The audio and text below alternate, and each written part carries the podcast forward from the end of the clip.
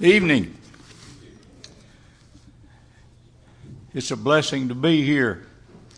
Appreciate all of you coming. I've been coming to White Oak now for somewhere almost 20 years, and there are two things I've learned about White Oak. First is that you'll always hear the word spoken truly here. You'll hear sound words. But beyond that, you can expect anything. You can expect the song service being led by somebody somewhere, by an old man sitting in the back half of the auditorium, maybe. When David Smith came to speak in the summer series, his little daughter, he said she kept looking around and everywhere and she finally turned to me and said, Daddy, where is the song leader? and then you find this old man sitting up here before you tonight. But that's, that's White Oak.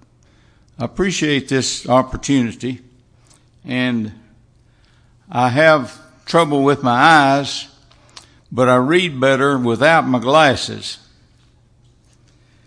But that presents another problem if when I don't have my glasses, I can't see you. So you're going to have to just behave tonight. A couple of months ago, I was watching the Gospel Broadcasting Network on TV, and this program came on, which was titled The Silencing of God, the Dismantling of America's Christian Heritage. The program was sponsored by Apologetics Press, a fairly large, sound Christian publishing company. And Dr. Dave Miller, the current executive director, was speaking. And what he had to say impressed me so much that I felt, man, everybody needs to hear this. It was printed as a book, so I bought the book and, and read it and most of the content of my lesson tonight and the next lesson I will present is based on what was written in that book. There's a strong cultural war being fought in this country today. The good old USA is undergoing swift change as the forces of so-called political correctness spread their false ideas. A popular phrase used frequently today when you say something publicly is, it's got to be politically correct. Being politically correct is used frequently, and uh, it means simply that when you say something publicly, that you don't say anything that, that might offend or embarrass anybody or class of people.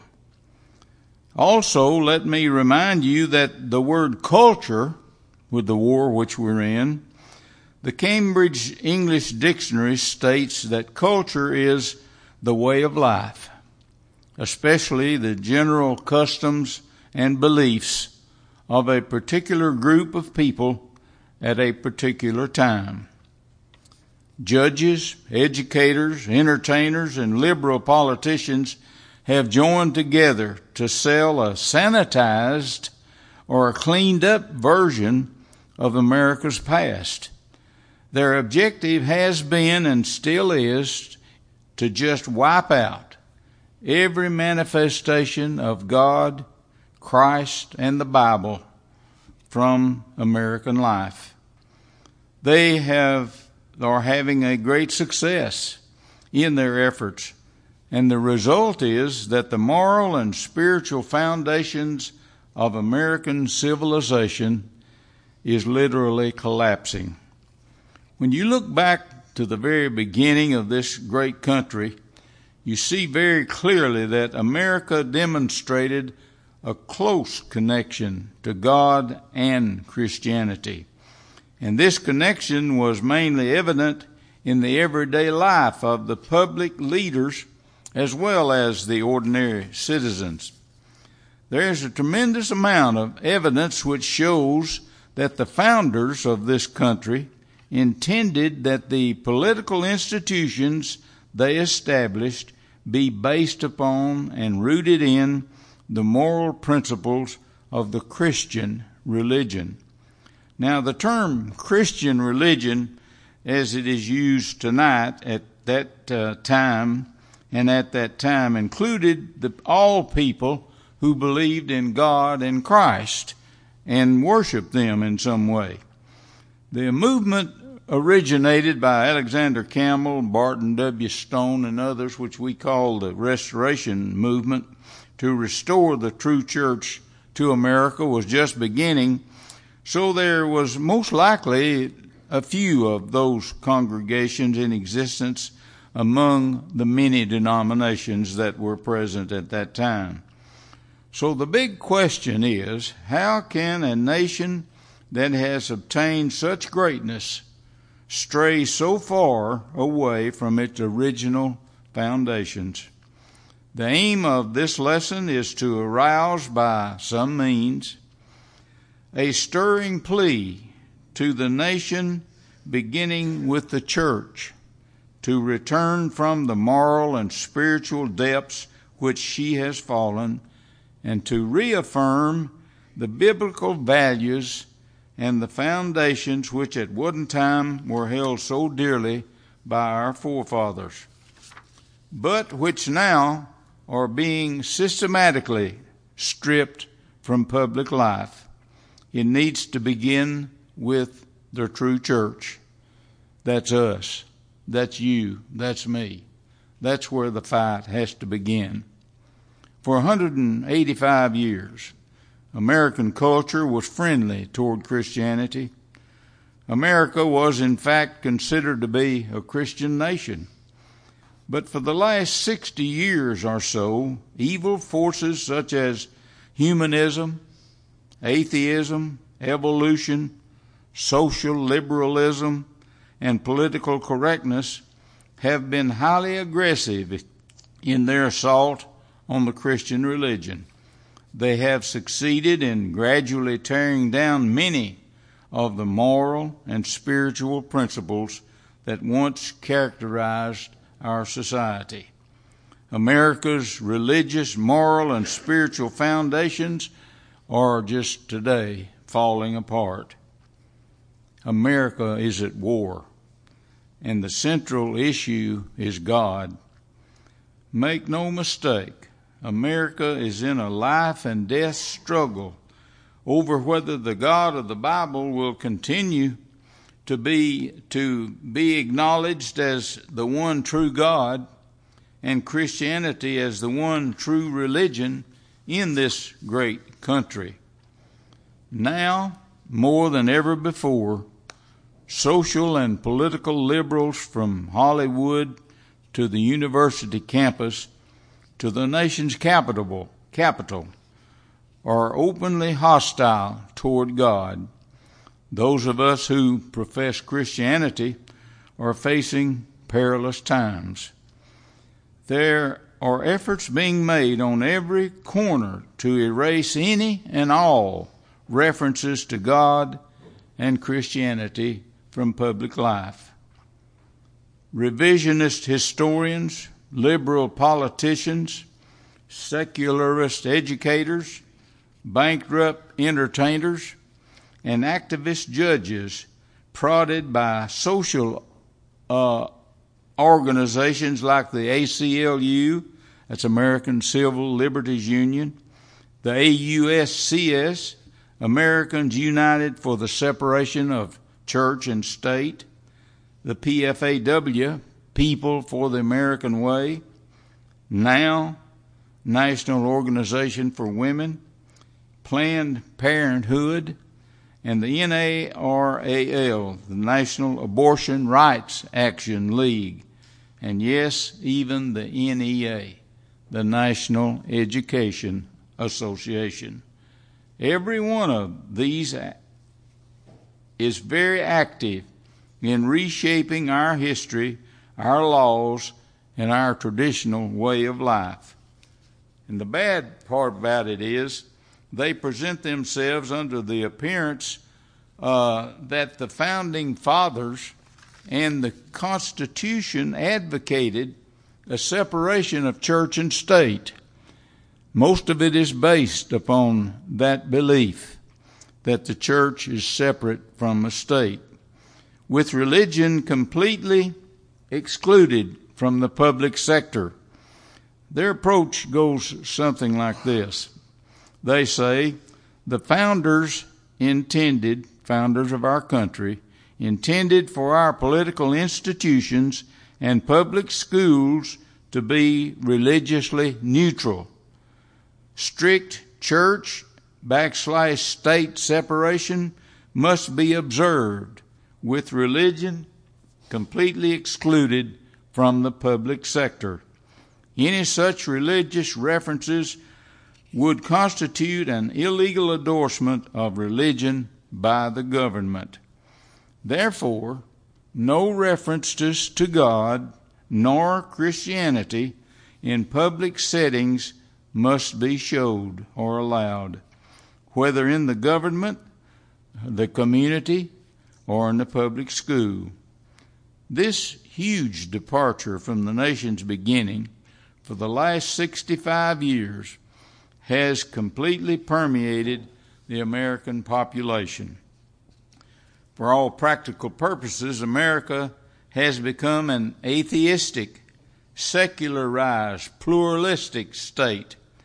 For the last half century, in their conspiracy to gain sanction for abortion, pornography, homosexuality, atheistic evolution, and a host of other evil, immoral behaviors and beliefs. They have cried First Amendment rights, free speech, intolerance, and censorship to beat and bully and belittle their opponents into silent submission. Back in the late 1950s, when the Christian view was still popular in American civilization, the anti Christian forces began to demand equal time and cried loudly for freedom to express alternate views. They degraded the moral majority by accusing us of using Gestapo tactics against them. So now, to a great extent, they've had their way. Today, free speech, open discussion, and opposing views is a reality. Streets are closed so that protesters can march.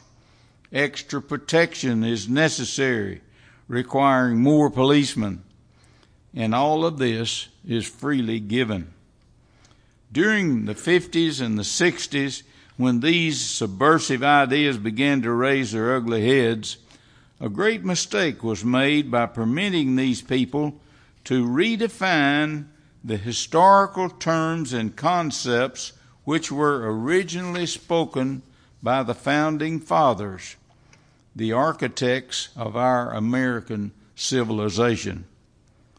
Free speech was redefined to mean the right to practice and promote any and every idea or behavior that contradicted Christianity.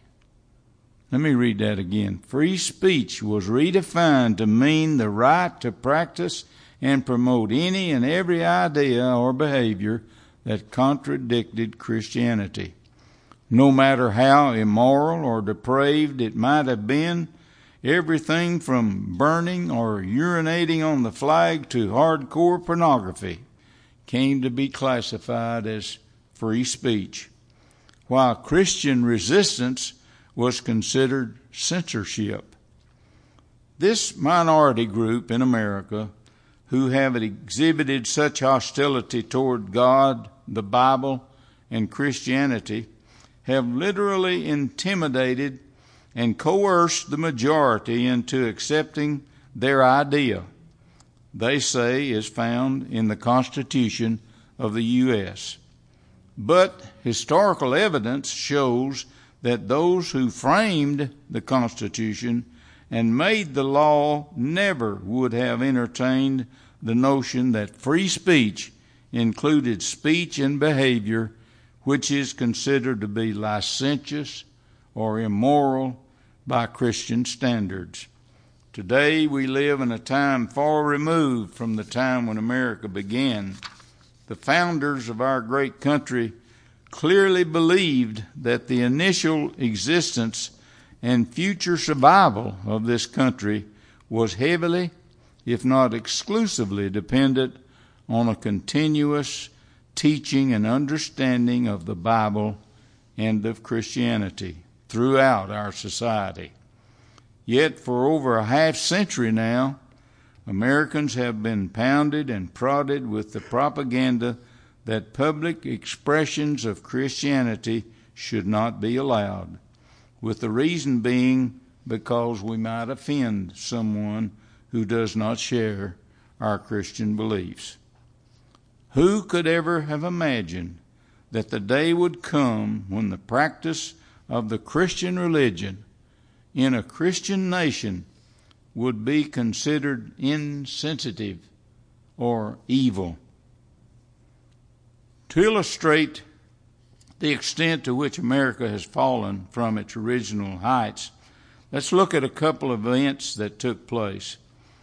At the exact same time, a federal judge was demanding the Chief Justice of the Alabama State Supreme Court remove a Ten Commandments monument in Montgomery, Alabama. Guess what was happening in California? A small marker was unveiled in Sacramento along the parkway of the California Veterans Memorial that read, in honor of gay, lesbian, bisexual, and transgender veterans killed in action. Gay rights advocates hailed the memorial as the first such state sanctioned landmark honoring homosexual war veterans. Remove the Ten Commandments and place a monument honoring gays? Yes, that's happening here in America. Honoring gays is praiseworthy, while honoring God is repugnant and unconstitutional. Can you believe that? That's incredible. But it's what's happening, and it's happening now. And the sad part is that these scenarios were just a small part of what is taking place all over the nation. Anything which even hints to the God of the Bible is being stripped from public life. Everything from Christian symbols in city and county seals to pregame prayers after school, even to the use of the Bible in the jury deliberation rooms is banned. All are considered to be politically correct. Did you know that the phrase separation of church and state is not even found in the Constitution. Actually, Thomas Jefferson was the first notable to ever use the term. He used it in a private letter written 15 years after the Constitution was signed to reassure Baptists that the government would not interfere in the free exercise of their religious beliefs.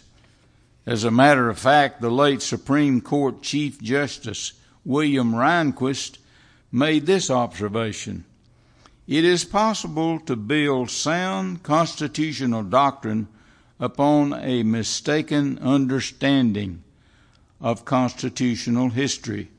But unfortunately, the Establishment Clause has been expressly freighted with Jefferson's misleading metaphor for nearly 40 years. The wall of separation between church and state is a metaphor based on bad history, a figure of speech which has proved useless as a guide in judging. It should be frankly and explicitly abandoned. But nobody listened to him. Did the founding fathers in the Constitution intend for Christianity to be kept out of the public sector? sector? Did they desire that references to God, Christ, and the Bible be excluded from public life? Was that their intent? Or were they, in fact, actually more concerned about preventing the government from interfering with public expressions of the Christian religion?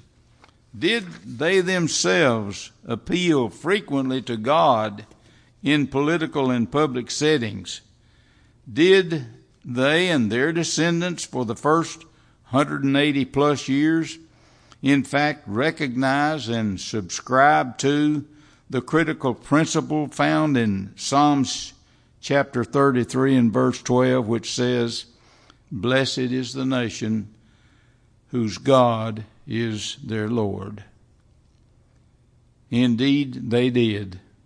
Let's examine just a small portion of the great amount of available evidence from the roots of America's forgotten and fast fading heritage.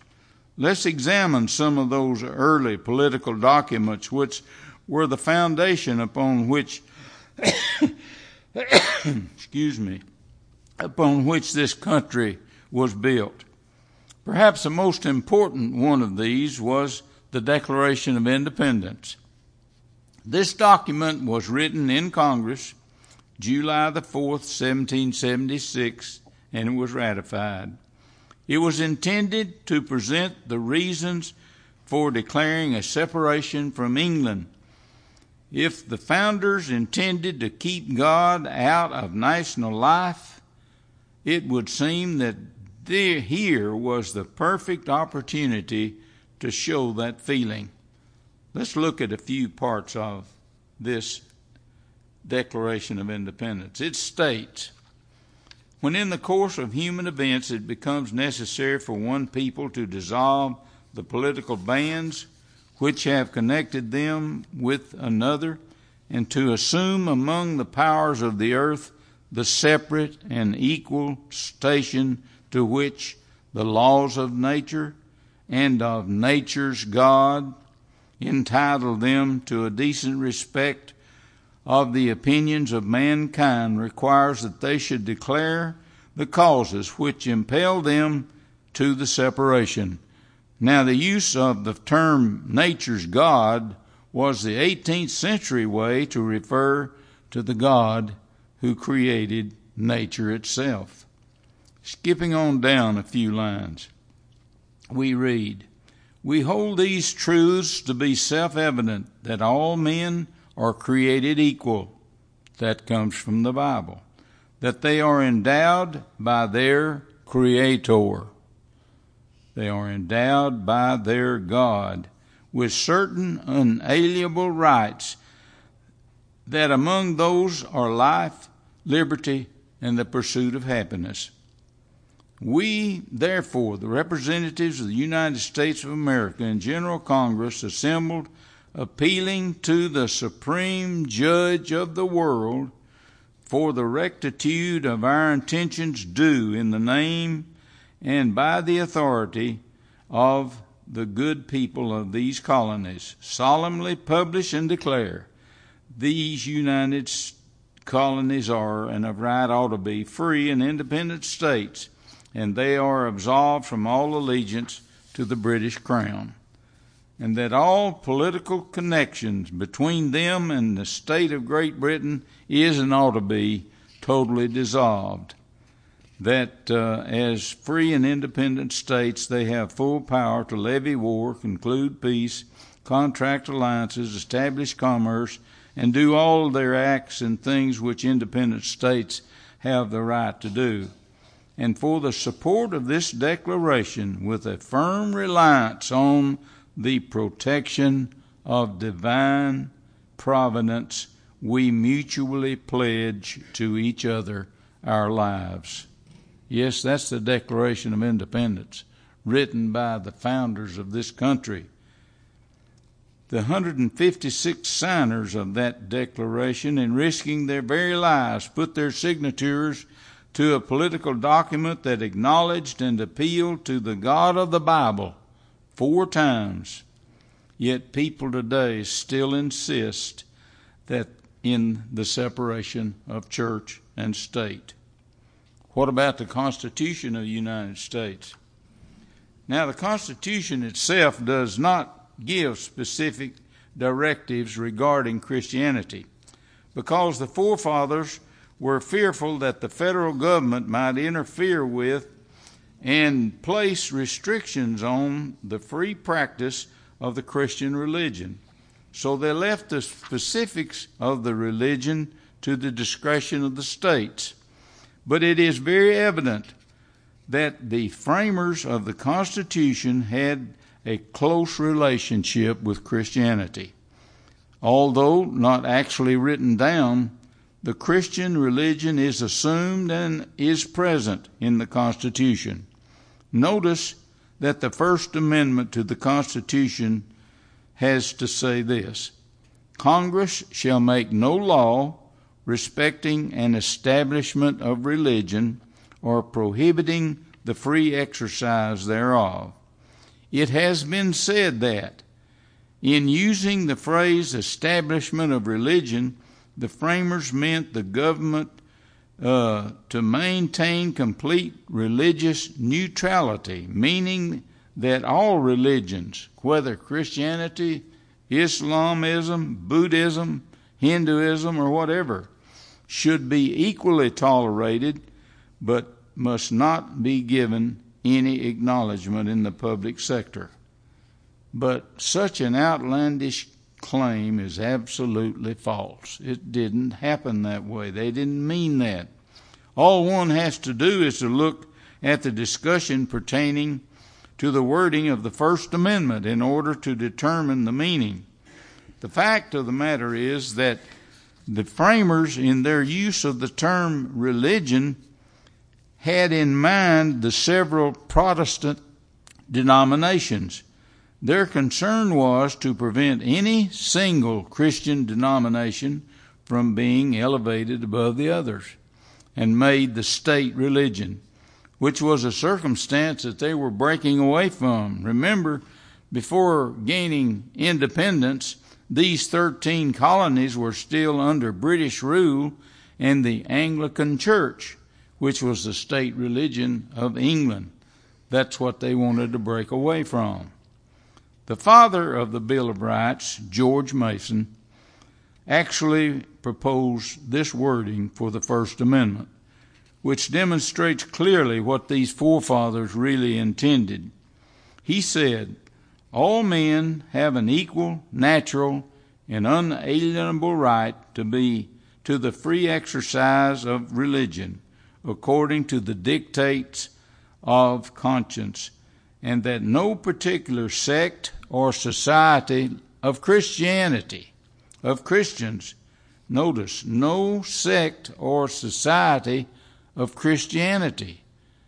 He didn't say Muslim, he didn't say Hindu, he said Christian, Christians, ought to be favored or established by law in preference to the other the framers intended to convey that the federal government was not to interfere with the free and public practice of the Christian religion, not to any other. Not every kind of religion was included. Next, let's consider the wording of a sentence from Article 1, Section 7 of the Constitution. It states, if any bill shall not be returned by the President within 10 days, Sundays excepted, after it shall have been presented to him, the same shall be a law in like manner as if he had signed it. Notice the phrase Sundays excepted. So the government shuts down and does not transact business on Sunday. Why on Sunday? If this provision had been made in respect of Jews, the Constitution would have read Saturdays excepted. That's their worship day. If provision had been made for Muslims, it would have been Fridays accepted. if the fathers had intended to encourage a day of inactivity for the government without regard to any other religion, they could have said Thursday, Wednesday, Tuesday, Monday. But instead, the federal constitution reads Sundays accepted, which proves conclusively that America was Christian in its beginning and that the framers themselves shared the same view that Christians shared worldwide and gave political recognition to that fact. If that's not enough, let's consider one more. In Article 7, the Constitution closes with these words Done in convention by the unanimous consent of the states present the seventh day of September in the year of our Lord, 1787, and of the independence of the United States of America. Did you catch that? Their work was done in the year of our Lord. The Christian world dates all of human history in terms of uh, either BC, which we all understand to mean before Christ, or AD, which is the abbreviation for the Latin words Anno Domini, meaning year of our Lord. So, if the framers of the Constitution were interested in being politically correct, they would have refrained from using the BC AD designation for, for time. They could have used AH, Anno Hegirae, which means the year of the Hijrah which refers to Mohammed's flight from Mecca in AD 622, the date used by Muslims as the commencement date for the Islamic calendar. Instead, they chose to utilize the dating method which indicated the understanding they shared. What's more, their reference to our Lord does not refer to a generic deity or God, nor does it refer even to God the Father. The use of the term our Lord refers to God the Son. It is an explicit reference to Jesus Christ. So it seems, according to the thinking of the ACLU and a host of other people, uh, the Constitution of the United States must be unconstitutional. So the big question is what could happen next? What about presidential inauguration addresses? Immediately after taking office, every president has delivered to the nation an inaugural address. Did you know that in when doing so, every single one of them has made reference to the God of the Bible? The farther back in history you go, the more allusions to God you find. Now, in saying that, to me at least, I think some of our latter presidents have said something about God, but I'm not too sure that they singular were thinking about the God of heaven. For example, on April 30th, 1789, the first president of our country, George Washington, made the following remarks in his inaugural address. Such being the impressions under which I have, in obedience to the public summons, repaired to the present station, it would be peculiarly improper to omit in this first official act my fervent supplication that Almighty being who rules over the universe, who presides in the councils of nations, and whose providential aids can supply every human defect, that his benediction may consecrate to the liberties and happiness of the people of the United States. That's, that's God, my friends. to the affairs of men, the propitious smiles of heaven, the benign parent of the human race. Such remarks not only reflect a deep sense of dependency on and a closeness to the God of the Bible. They demonstrate the extent to which the entire nation at that time considered God and Christianity to be a major factor in existence. Later, President Washington explained in a speech to the Delaware Indian chiefs You do well to wish to learn our arts and ways of life, and above all, the religion of Jesus Christ. These will make you a greater and happier people than you are. Congress will do everything they can to assist you in this wise intention. Note both the President and the Congress will do everything they can to help you do this. You won't hear anything like that today. 72 years later, when Abraham Lincoln became president, the nation was on the brink of civil war. In his inaugural speech to the nation, it is evident that the God of the Bible and the Christian religion weighed heavily on his mind. He stated, Intelligence, patriotism, Christianity, and a firm reliance on Him who has never yet forsaken our favored land are still competent to adjust in the best way all your present difficulty. Imagine that. Abraham Lincoln used as the central thought in a plea to the nation to avert the war between the states the fact that they all shared the same God and the same religion, Christianity. Let me skip on down.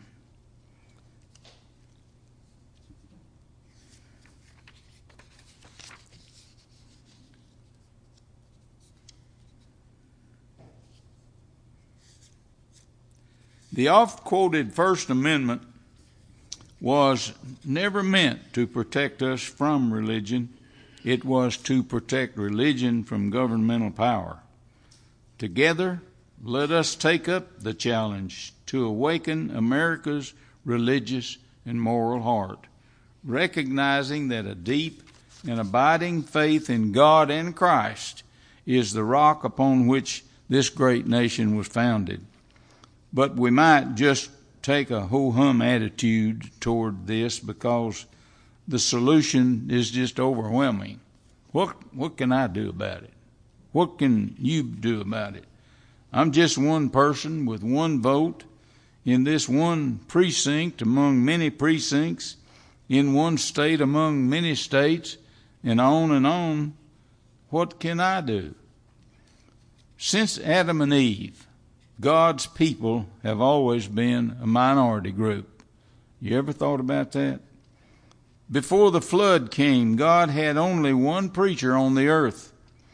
But this didn't concern Noah. He preached for 120 years and converted no one except his family.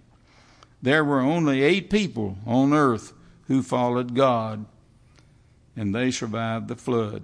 Now that's a minority. We find in the book of Judges a prophet named Gideon who was called by God to gather gather an army of men to defeat the mighty Midianites. 32,000 men volunteered to fight.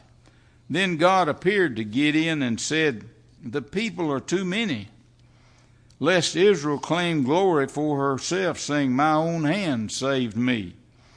So let whoever is afraid let him turn back and go home. 22,000 went back home, leaving 10,000 men. But God said there's still too many.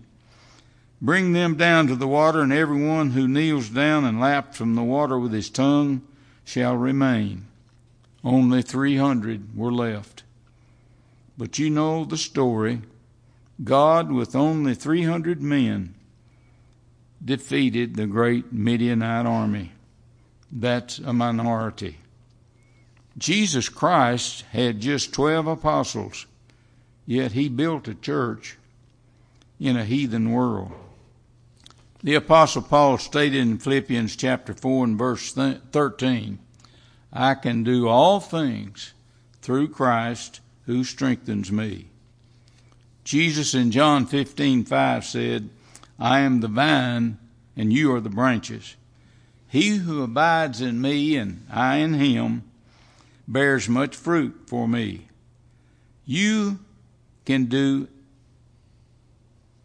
for without me you can do nothing. Jesus is talking to individual Christians here. It is absolutely impossible for the Christian who is in union with Christ to be fruitless. Let me say that again. It is absolutely impossible for the Christian who is in union with Christ to be fruitless. The life within him will force itself out in holy words and actions. The true Christian will use the talents he has in the Lord's way. God's will will be done.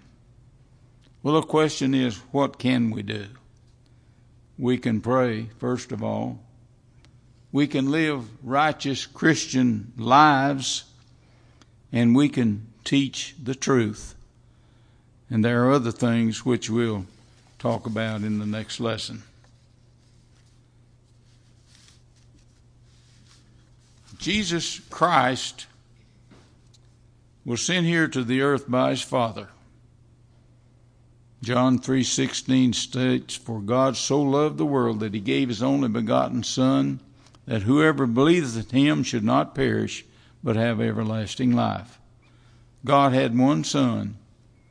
He sent him here to earth to suffer humility, to be spat upon, to be scourged with flesh falling off his back, to be uh, taunted and then be put to death in the most terrible way one could be put to death on the cross. This all was done because God loves us and because Christ loves us. For us to help turn this nation around, first of all, we, we've got to be Christians. We've got to live the Christian life. Are you a Christian? If not, you can become one this very night. By believing in Christ as the Son of God, by repenting of your sins, and by being baptized in water to have those sins removed and living a life for God until the end. If you have become a Christian and have fallen away, it's simple to come back. You just repent of those sins, determined to turn away from them, confess them before us and before God, and we'll pray with you and for you that that might take place. If you're subject to the invitation, won't you come as we sing?